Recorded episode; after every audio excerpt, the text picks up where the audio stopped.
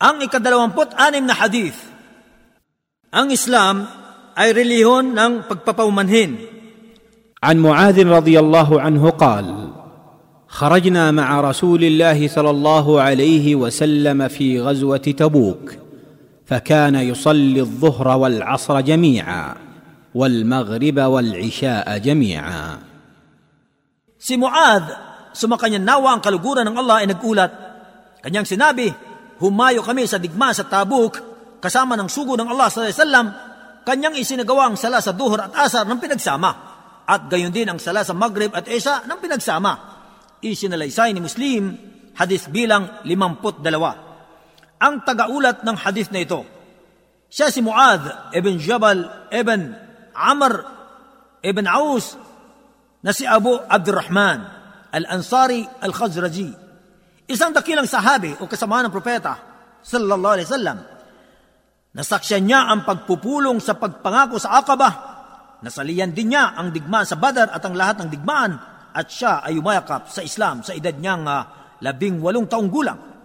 Siya ang pinakamaalam sa mga sahaba tungkol sa halal o ipinahintulot at haram o ipinagbabawal at siya ay nakapag-ulat ng isang daan at limamput pito na hadith sa mga aklat ng sunnah. Nang ipadala siya ng sugo ng Allah SAW sa Yemen, siya ay itinaga niyang uh, tagapamahala rito. Ngunit bumalik din siya sa pagkaraan ng pagkamatay ng sugo sallallahu alaihi wasallam at pagkatapos ay uh, nanirahan siya sa Sham at siya ay binawian ng buhay dito dahil sa salot. Taong ika labing walo o ika labing pito sa Hijri sa edad niyang 34 na taong gulang. Ang mga kapakinabangan sa hadis na ito. Una, itinuturo ng hadith na ito ang kapaintulutan sa pagsasagawa ng duhur at asar na pinagsama. Gayon din naman ang Maghrib at Isha ng pinagsama sa una at huling oras nito. Pangalawa, ang Islam ay magaan at hindi mahirap na reliyon. Kaya't tinanggal nito ang anumang nakapagdudulot ng kalabisan at kahirapan. Kaya naisabatas ang mga alituntunin ng pinagsamang pagdarasal upang padali nito para sa sambayan ng Muslim.